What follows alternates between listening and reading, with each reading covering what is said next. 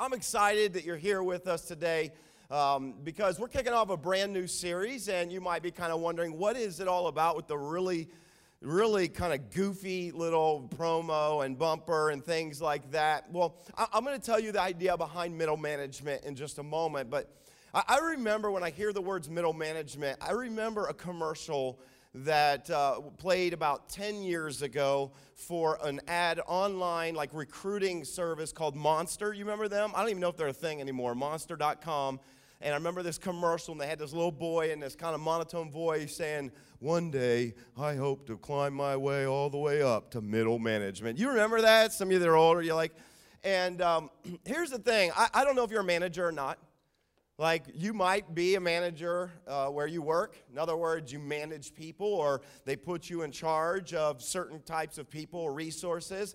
You may be a manager, you may not. Maybe you're the, the boss, maybe the owner, maybe you're, you're uh, just an employee. Here's what I know that a lot of us like the idea of being in charge.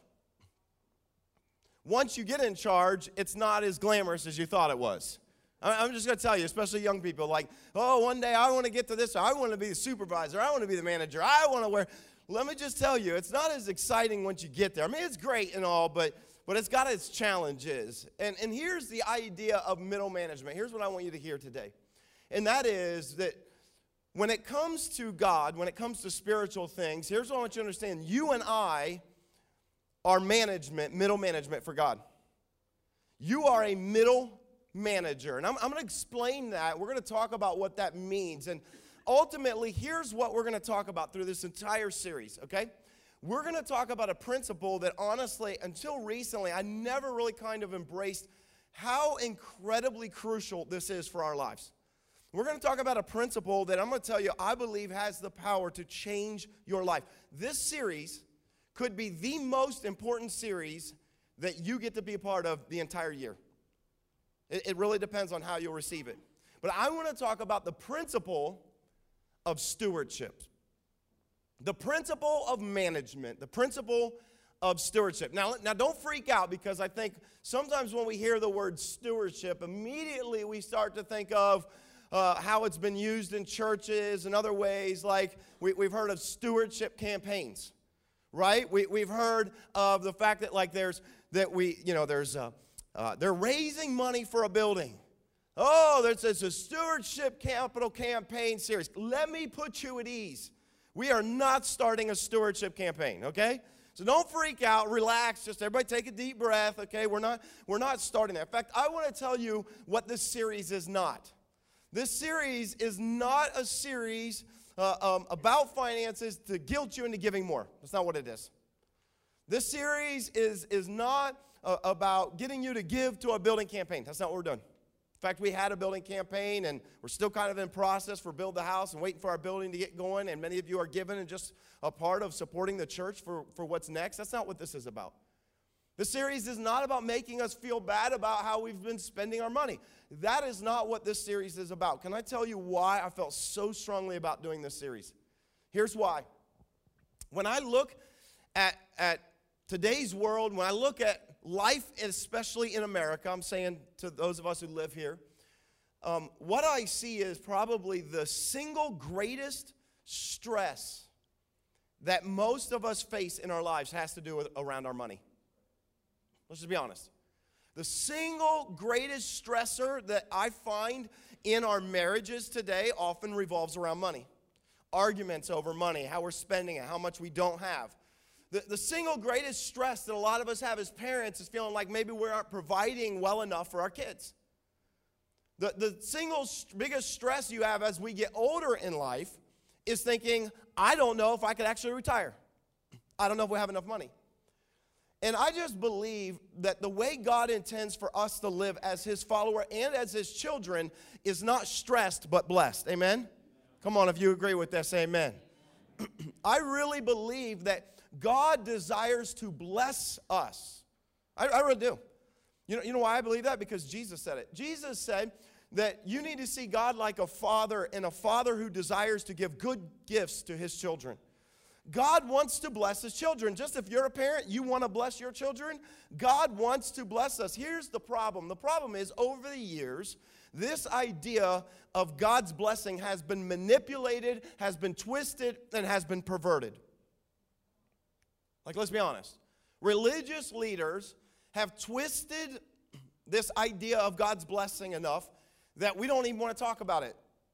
like they've twisted around to where, you know, have either kind of said this, and, I, and I've been in this culture and I've seen this, that in order to uh, be close to God, you need to be poor. Like, you, you need to live without. Uh, you know, St. Francis and the Franciscan monks, do you know they have to take a vow of poverty? Because it's intended that I'll be closer to God if I have less. That is one form in which we've seen him talk about this. And I'm going to tell you, I don't agree with that. I don't believe that. In fact, I think it's a perversion of the gospel that somehow you can get closer to God by having less. The only way you get closer to God is by Jesus. Amen? Is by his grace. And yet, on the other side, we've also seen slick haired televangelists, these preachers who have also kind of promised you that if you will give, then you'll get something. If you just give in, you just sow in, you just buy in, you just do this, then God's going to give you this, and God's going to give you everything you ever wanted, and God wants you rich. I don't believe that either. I believe that God is a God of provision, that God cares for us, and He is a God of blessing. But we need to understand what that looks like. And here's what I want for every single one of you as your pastor. Please listen. I want for you to walk in the favor of God when it comes to your life and your finances and your resources. And I believe that we can do that. I believe we can live in such a way. And I'm going to show you that through this series called Middle Management. Now, if you were here last year, we did a series called Overflow. I don't know if you remember that. And in that series, we um, gave out a book. It was a book um, called The Blessed Life by Pastor Robert Morris. I don't know if you, how many of you got a copy of that book? Raise your hand. Okay, how many of you read that book? Raise your hand. Yes, not quite as many hands, but you know, it's like I read the first chapter, it was good. That book has really um, has created some um, life-changing stories in the life of our church. There are people in our church that say that due to the principles that Pastor Robert Morris talked about in the book, I think it's a phenomenal book about understanding the principle of first fruits. It's about generosity and it's about what happens when we put God first in our lives, okay? That's, that's kind of part of it. Now, what I want to do in this series is going to be different. And let me share with you a little bit of the inspiration by why I wanted to do this series. Uh, Pastor Robert Morris, I just, I love the content of his book and the way he told it. He came out with another book. Um, he came out with a book that I want to show you called Beyond Blessed. Okay, he did one called The Blessed Life. It's like, well, what do you do after that? I guess you just call it Beyond Blessed. I don't know. And uh, he actually he says that this book was meant to fill in a gap that he overlooked in that book.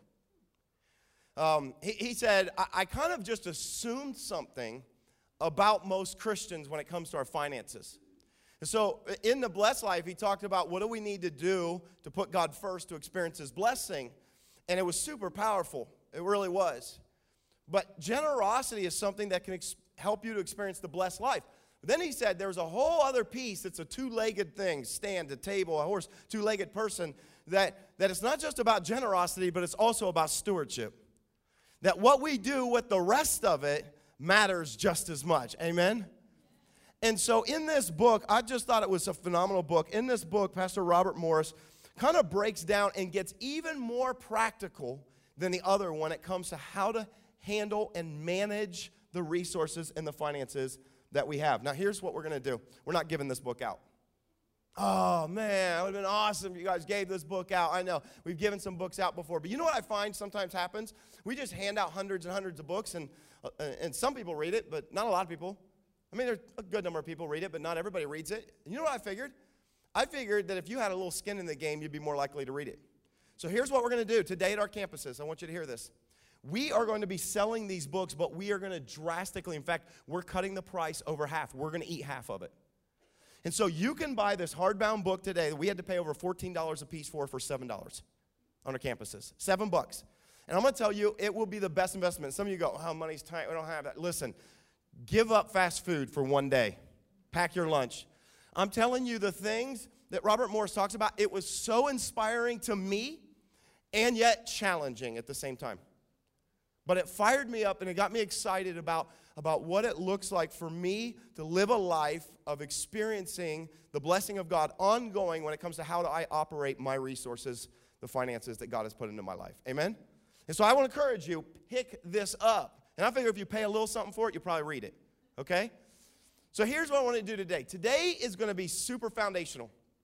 You're not going to leave today going, okay, so I got to fill out this worksheet, and if I do this thing and this budget thing, and I, am going to fix this, and then we're going to get a debt, we're going to do this. That's not what's going to happen today.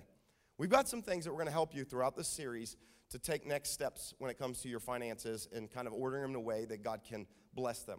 Today, what I want to do is I've got to lay a very foundational concept. So, my hope and prayer is that today, when you leave, is that you're going to have something inside that you're going to have to really mill over.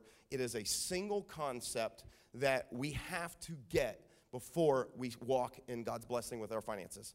And that is this single phrase God is the owner, I am the manager.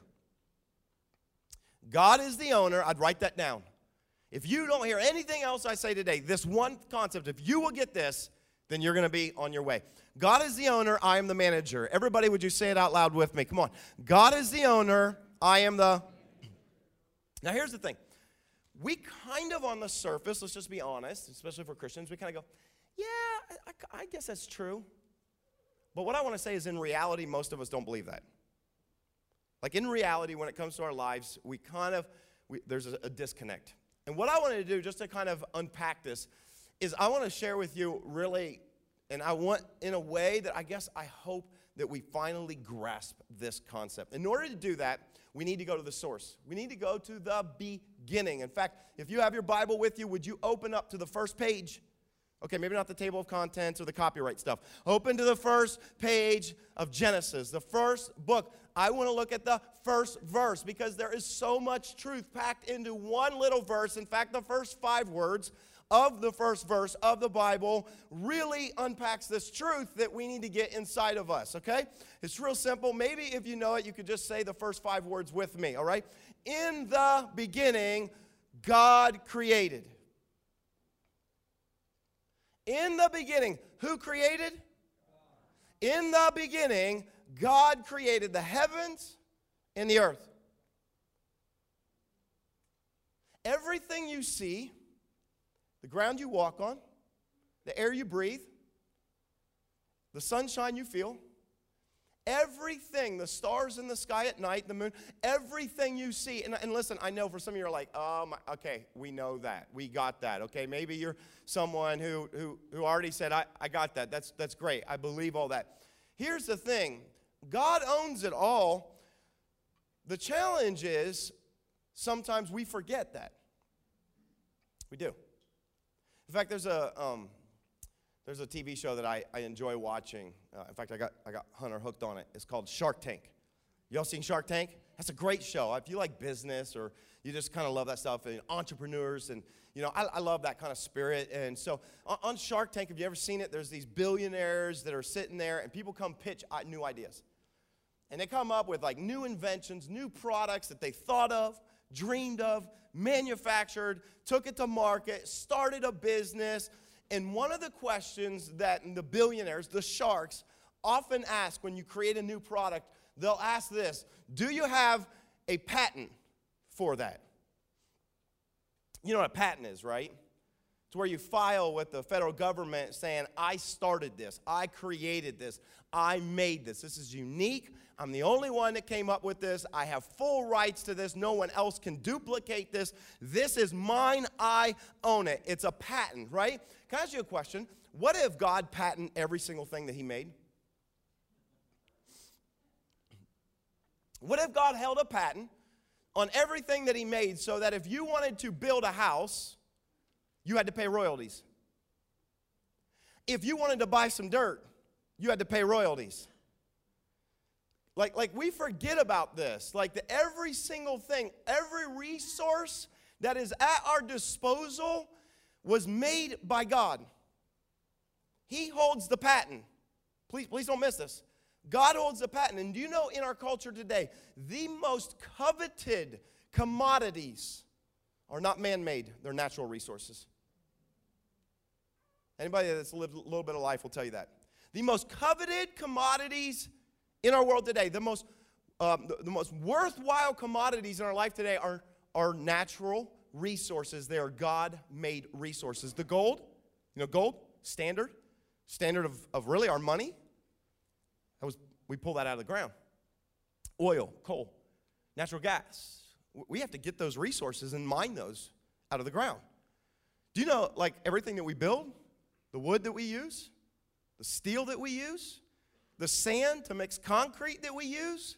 Do you realize everything that we have constructed and we have made, God holds the patent on it?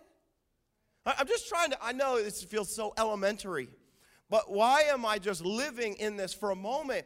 Because here's why. Because though God made everything and God holds the patent, you know what we say all the time? I own this. I own that property. My name's on the deed. I know you just didn't pay royalties to God. I, I own this. I built this. I made this. I earned this. I put I built this business from the ground up. It was my idea. It was my no, can I just say something? We we think that because we have it in our possession, we think because we get it in a paycheck, we think because we live inside of it, or maybe our hands even drove the nails into the wood, that we think it's ours. I own that. That's my estate. This is my bank account. That's my portfolio. That's mine. I get all of that and I understand. I'm not trying to say that it's not in your possession. I'm not trying to say that you don't hold the deed. I'm not trying to say you didn't work hard and you didn't get what you deserve and all that good stuff. What I'm trying to really ask you to really process today is this Do you really own it? Like, is it really yours? I'm just asking. Because if it is really yours, then no one could take it away from you. You hear me? If it is really yours, no one can take it away from you. They can take it away from you. No matter what happens, no how bad it gets, no one can take You're like, oh, I own my piece of property free and clear. Nobody can take it away from me. Okay. Unless we ever get invaded and somebody comes and then they take over and kick us out. I mean, but, but hopefully that'll never happen, right? I mean, if I own it, then no one can take it out of my hands. Okay, that's might be a good argument. I just want to ask you this one question. Just one question. What happens when you die? Well, I pass it on, and I. Ch- so are you saying then you don't own it at that moment because you chose to do something with it? No, I'm just asking. What, what happens when when you pass on? I'm, I'm, trying to step back, and I know this might say elementary, but I, I'm really. We need to get this inside of us because this is one of the greatest struggles and one of the reasons why we, we have a fight or a tension in our lives when it comes to our money. Okay? Whose is it, anyways? Let me, let me read to you a verse because Paul said this, and I, I don't want you just to think I make this stuff up, but I love the way Paul illustrated. Now, this is just a fact of life that Paul illustrated in 1 Timothy 6, verse 7. Okay? Here, here's what he said. It's real simple. He said, For we brought nothing into the world, and we can take what out of it? Nothing. Know Paul isn't even coming up with some new concept or theological concept. He's explaining life. When you were born, you came with nothing. You didn't have any clothes. You had no money. You had no car, no education. You have nothing, right? When you were born. And when you die, what do you take with you? Nothing. You can't take it with you. It stays here. Here's why because we are playing in God's sandbox. He's not in our world, we're in His. We're passing through. I can't take it with me. You can't take it with you. And sometimes, though, we forget about it. That's all I'm trying to do is remind us today that it's not yours. I'm just trying to remind you of that. Sometimes, as parents, don't we have to remind our kids of this? Sometimes, don't you have to remind your children? When they start to go, ugh, stay out of my room. Your room? You ever had to say that, parents? Your room? You built this? You pay the mortgage? I need to remind you, you're living in what I own. Amen, parents? And then you'll even say, I brought you into this world. Hello? I can take you out of it, right? Sometimes I felt like this is just this is all I'm trying to do today. You're going to say this was the most elementary message that you've ever heard me preach. All I'm trying to do is remind us that you didn't bring anything into God's world and you can't take anything out of it. Here's the truth God owns it. So God created the heavens and the earth, and it goes on to say in Genesis 1 all the things that God created. And He created the land, and He separated it from the water and the heavens, and put the stars in the, their place, and He created the sun, and he, he put trees on the ground and vegetation, and He built and He created animals and the fish and the birds and the sea and all these good stuff. God created all of those things. And then when He gets down to the pinnacle of creation, you and me, this is so incredibly important. I just want you to hear this. It says in verse 27 So God created human beings in his own image. In the image of God, he created them, male and female. That's us. He created them. Verse 28 Then God did what? Then God, come on, say it a little better than that. Then God, then God blessed them and he said, Be fruitful and multiply, fill the earth and do what? Govern it. Fill the earth and govern it. Reign over the fish in the sea and the birds in the sky and all the animals that scurry along the ground. Then God said, Look, open your eyes, look, I have given. Who gave it? God. I'm just trying to I'm just trying to illustrate something. I've given you every seed bearing plant throughout the earth and all the fruit trees for your food. God has the ability to bless our lives. We see it in Genesis 1. God looked at mankind after he made us and he blessed them. And out of his blessing flowed two commands. Two commands that came out of the blessing. Here's what it was. First one, have lots and lots of babies. Now, at, at, the time when God created mankind, that made a lot of sense. There weren't a lot of people, fill the earth. We've done a pretty good job of doing that, right? And, and but he said, out of that blessing, fill the he said, fill the earth. Now, listen, I think most parents, we agree, right? And the Bible tells us that children are a blessing from the Lord. And I think most of us parents would agree most of the time. Children are a blessing from the Lord, right? Second command he gave was this govern the earth. What was he doing? He says, I'm putting you in. You're in charge. I'm putting you in charge. So I want everybody to say this out loud God owns it. I manage it. Come on, say it again. God owns it. I manage it. Come on, turn to somebody next to you and say, You are middle management. You're middle management. You are the middle manager. I'm wanting this to sink in. I'm just kind of living here for a little bit. God owns it. And until we get this fundamental, basic truth, we will not know how to live a blessed life. Until we let go of saying, I own it, but then we accept responsibility. Now, here's what happens when you become a manager. I'm going to tell you this.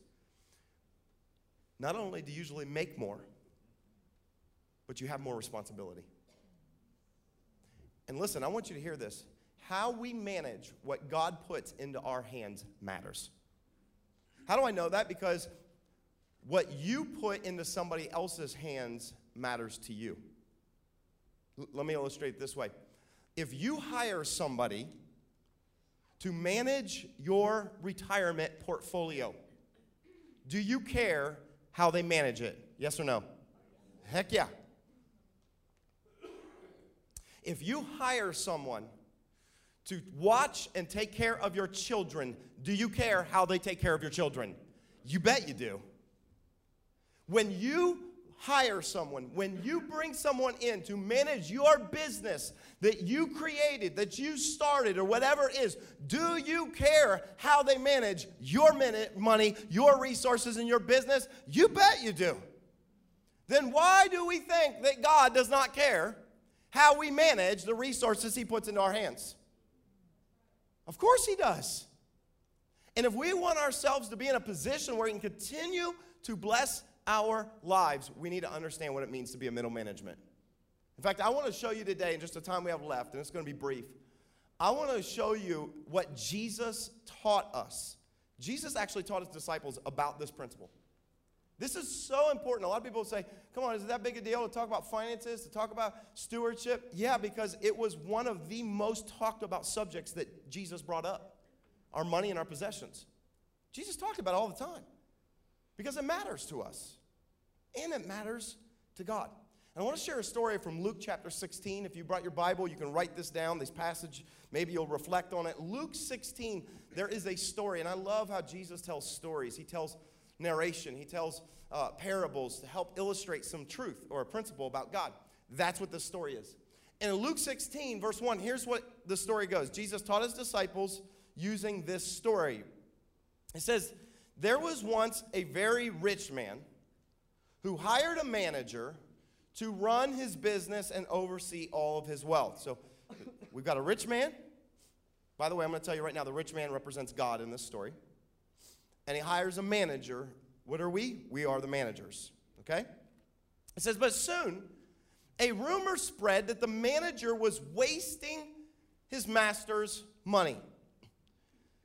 So the master called him in and said, Is it true that you are mismanaging my estate? You need to provide me with a complete audit of everything you oversee for me because I've decided, based on the rumors, to dismiss you. Now, these are things you never want to hear your boss say. You know the feeling you get when they call you into the office? You know what I mean? Um, here it is. Jesus is telling us a story. And I love stories because we can relate to stories. He says, Imagine there's a man who's very wealthy, he owns a lot. Okay? And he hires a manager to oversee all of his business affairs, puts him in charge, so he is middle management. Okay? Puts him in charge of everything. And then he hears, finds out that he is mismanaging his master's money. He's wasting it. He's doing stupid things. He's blowing it. He's, okay? Irresponsible, however you want to say it. When he finds out, he basically says to him, I'm calling you to give me an account of how you're managing. I want to see exactly what you're doing with it. Now, I want to say this, right? Because Jesus is telling this story and he's illustrating a real truth. I'll be honest, I often overlook the thought or idea that God cares how I spend my money. I mean, if I give to God, come on, at least give a tithe. It doesn't matter. And all of a sudden, I, I kind of felt convicted by this. That, that God, at some point, is going to ask me that He's entrusting His stuff, because God owns it, I manage it, into my hands. He's going to ask me to give an account of how I manage it. Now, let me just say this. I believe in even in this story, which is about money, but I believe it goes beyond that. I believe that I'm going to be responsible to God for how I manage my relationships, how I've managed my children, how I've managed my witness, how I've managed this church, how I've. Ma- Listen, I, I really believe that we give an account to God for that. And so this is something we need to we need to realize. And so here's what happens in the story. I'm just going to tell you a little bit, paraphrase, but you can read on your own. The manager freaks out. I don't lose my job. Oh, no, my gosh, what am I going to do? And so it says the next several verses, he does something really sly, really shrewd, kind of cutting, a little deceitful. He goes around to all of the debtors, people that owe money to his master. He says, Quick, take your bill, cut it. I'm giving you a huge discount. Here's why he did this he did this so they would like him, so that if he gets fired, that he'll have some friends. That's pretty smart. And, and before you go, that is awful. First of all, you should never do that. I just want to remind you that the master put him in charge, so he actually had the right to do it. He just maybe shouldn't have done it. Now, here's what's so fascinating to me because Jesus is telling this story. He's making it up, and so he can you know tell how he wants. And Jesus says something in verse 8 that it was so incredible to me. He said, even though his master was defrauded, even though this guy went and offered discounts that he really had no business offering to people, he said when he found out about the shrewd way this manager had feathered his own nest, he did a little, or maybe he said, hey, just pay me a little on the side, or, you know, we'll just discount it. He said he congratulated the clever scoundrel. I just love the language. I'm using this translation because it's fun.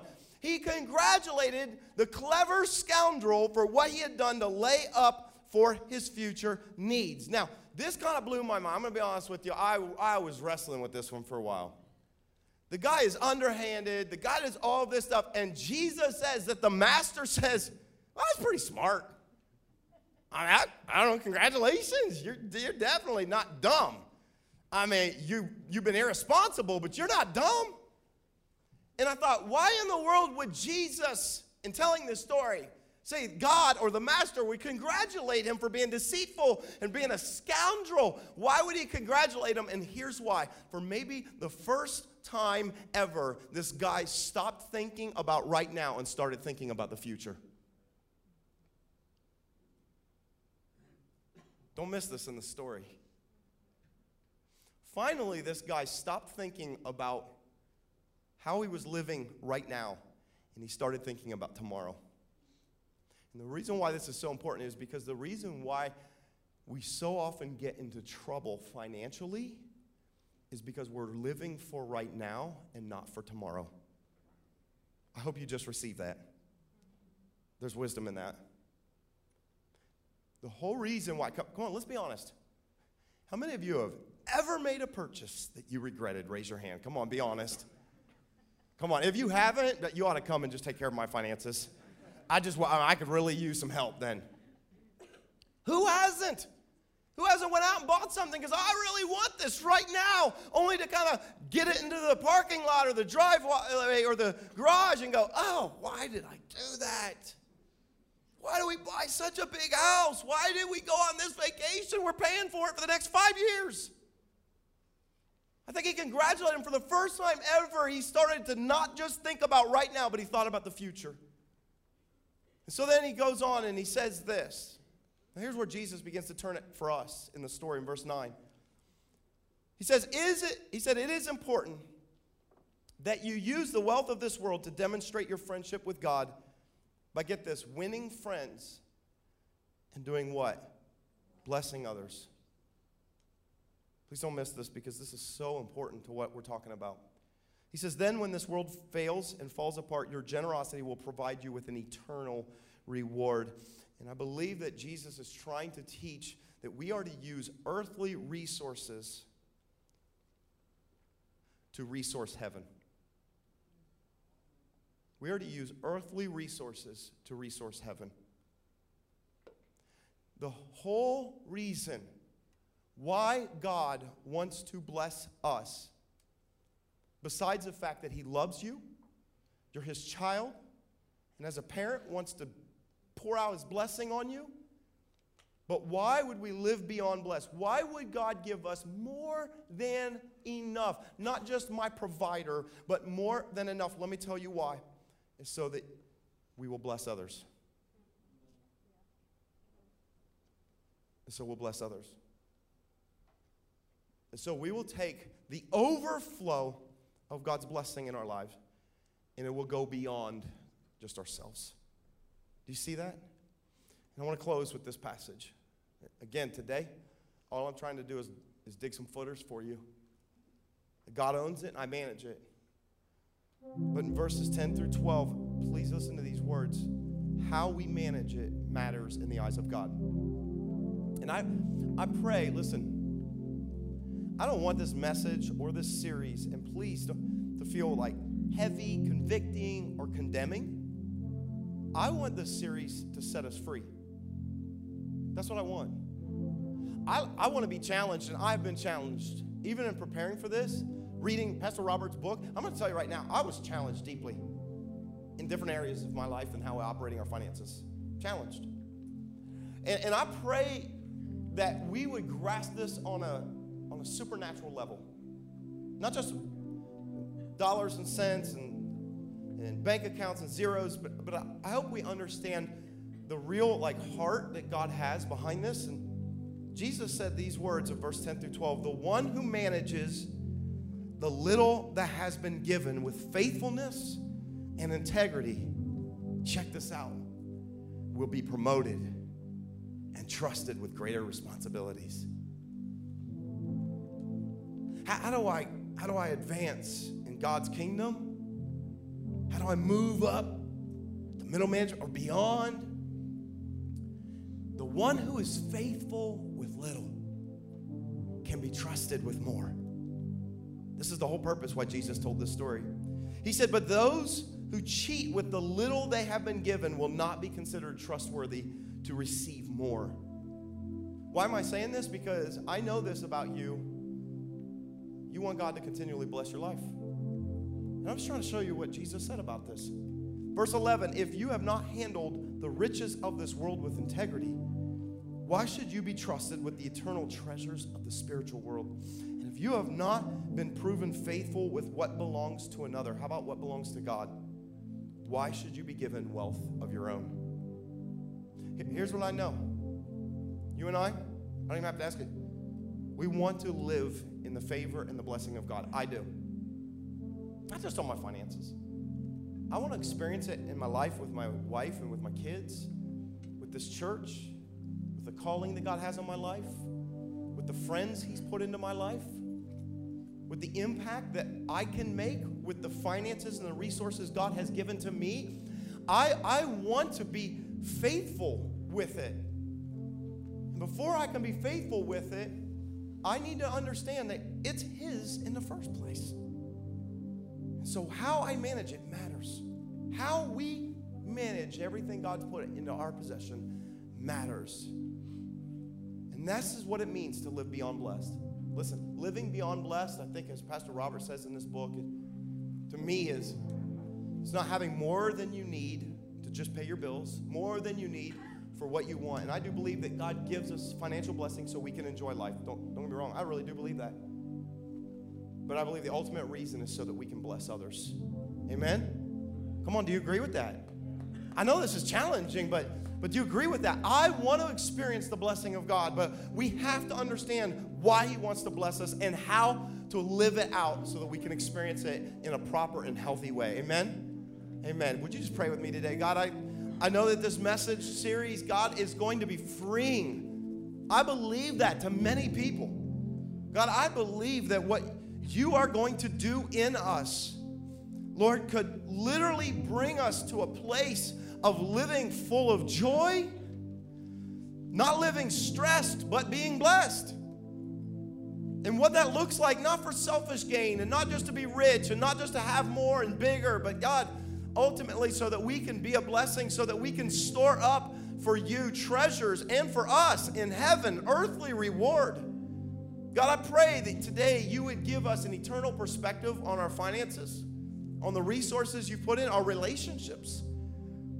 God, that, that we would be maybe challenged, maybe it's not with money, but God, we'd be challenged in other areas of the, the people you've put into our lives. Am I managing? Am I loving? Am I caring? Am I forgiving? Am I doing these things well, God? I'm just holding out or holding a grudge or whatever. God, I pray that we, we're challenged by your Spirit, Lord, to know what it looks like to manage what you have entrusted to us well. Father, I believe that this series is going to be life changing. And so, as we go on this journey together, God, would you just prepare our hearts and our mind and our spirit, Lord, to receive what you want us to do? We pray these things in Jesus' name. And everyone said, Amen. Amen. Come on, let's give God praise for his word today.